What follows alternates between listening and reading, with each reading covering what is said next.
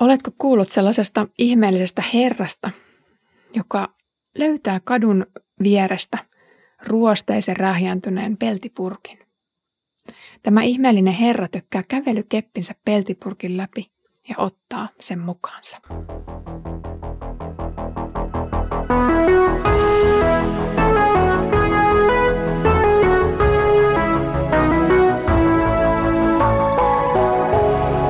Kirjoitusten pauloissa. Lämpimästi tervetuloa Kirjoitusten pauloissa Raamattu-podcastin pariin. Olen Iida Halme Kansanlähetysopistolta ja luen kanssasi Sakarjan kirjaa. Edellisessä jaksossa jäimme hieman jännittävien tunnelmien äärelle, kun ylipappi Joosua seisoi Jumalan edessä ja saatana syytti häntä kaikenlaisista kamaluuksista. Me saimme nähdä, että Joosualla oli yllään likaiset vaatteet, ja Jumala kuunteli aikansa näitä syytöksiä, mutta pyysi sitten saatanaa olemaan jo hiljaa. Tällä kertaa kuulemme vihdoin, kuinka tässä tapahtumassa tuleeko käymään, ja luen nyt Joosuan tapauksesta Sakarjan luvusta kolme, jakeet neljä seitsemään. Joosua seisoi enkelin edessä, likaiset vaatteet päällään. Enkeli sanoi palvelijoilleen, ottakaa likaiset vaatteet pois hänen päältään. Sitten enkeli sanoi Joosualle, katso, minä olen ottanut pois sinun syntisi ja minä puetan sinut juhlavaatteisiin. Hän sanoi palvelijoille, pankaa puhdas päähine hänen päähänsä. Palvelijat panivat puhtaan päähineen Joosuan päähän ja pukivat hänet juhlavaatteisiin enkelin seisoessa heidän luonaan. Herran enkeli vakuutti Joosualle, näin sanoo Herra Sebaot. Jos kuljet minun teitäni ja noudatat säädöksiä, jotka olen sinulle antanut, saat hallita temppelissäni ja valvoa esipihojani. Minä korotan sinut näiden palvelijoitteni joukkoon. Joosua, kansan ylipappi, näytetään Sakarjalle keskellä arkista puuhansa. Siinä hän seisoo palvelutehtävissään Jumalan temppelissä ja Jumalan edessä. Joosualla on likaiset vaatteet päällään, ja se on selkeästi ongelma. Ylipappi nimittäin edustaa Jumalan edessä koko kansaa, mutta kuinka syntinen voisi sovittaa kansansa synnit? Messiasenkeli kääntää kertomuksen kulun hyvin yllättävällä tavalla. Nyt likaisissa oleva saa puhtaat ylleen, täysin odottamatta ja arvaamatta. Hänet puetaan uuteen ja puhtaaseen päästä varpaisiin asti. Nyt hän on valmis tehtävänsä, koska vain puhdas voi puhdistaa kansansa. Mihin tämä puhtaisiin pukeminen oikein perustuu? Onko se enkelin äkillinen päähänpisto? Onko enkelillä edes valtaa sanoa kaikkivaltian edessä tällaisia sanoja? Enkelin rooli on koko asetelmassa sanansaattaja tai välimies. Hän kertoo sen, mitä majesteetti valtaistuimeltaan julistaa. Mitä ilmeisimmin, siis majesteetti on antanut käskyn pukea tämä ansioton rukka puhtaisiin pukuihin. Taivaan foorumeilla on siis julistettu puhtaaksi ja vanhurskaaksi tämä, joka nyt seisoo Herran edessä.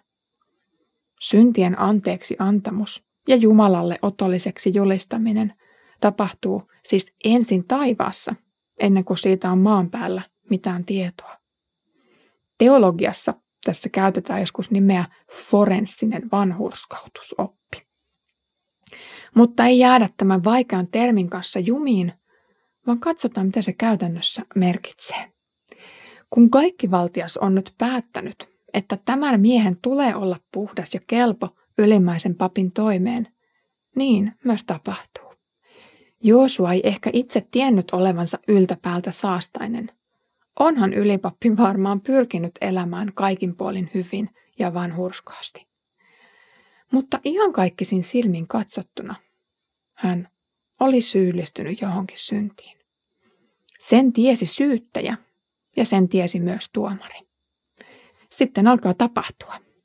Taivaassa julistettu puhtaus puetetaan nyt ylipapin ylle. Joosua itse on täysin passiivinen hahmo, joka ottaa vastaan sen, mitä tapahtuu. Hän seisoi ja enkelin palvelijat pukevat. Enkeli paljastaa perustelun näille puhtaille vaatteille suoralla sanalla.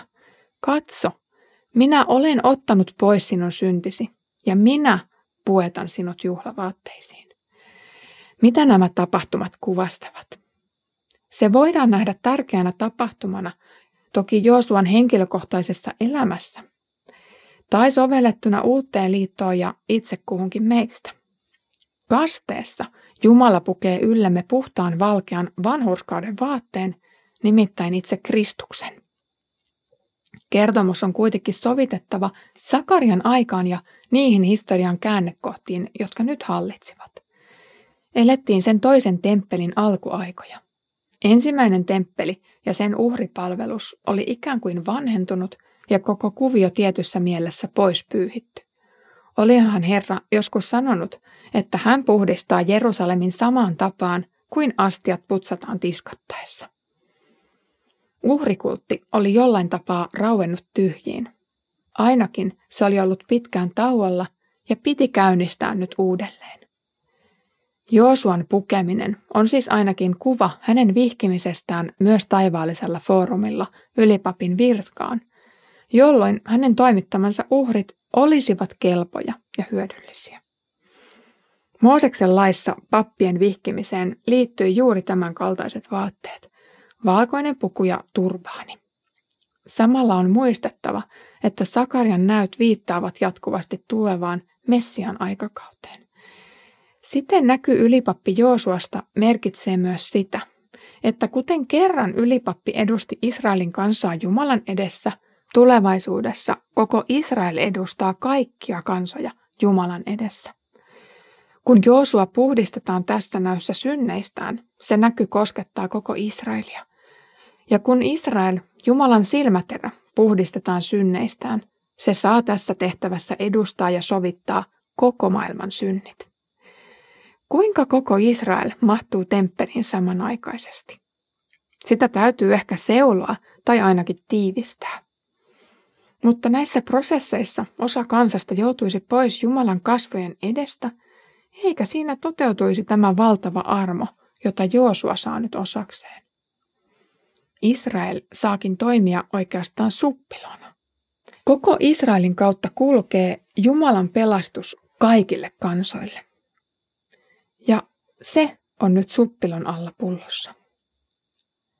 Jeesus, Daavidin poika, on maallista syntyperäänsä täysisraelilainen.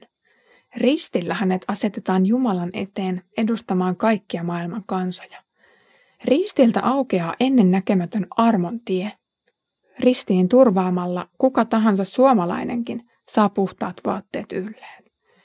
Jeesuksessa koko Israelista tulee koko ihmiskunnan pappi. Hän toimittaa kertakaikkisen uhrin kansansa puolesta. Israelista pelastus virtaa lähetystyön myötä ja Jerusalemin kokema armo ja ilo on ylitsevuotavaa.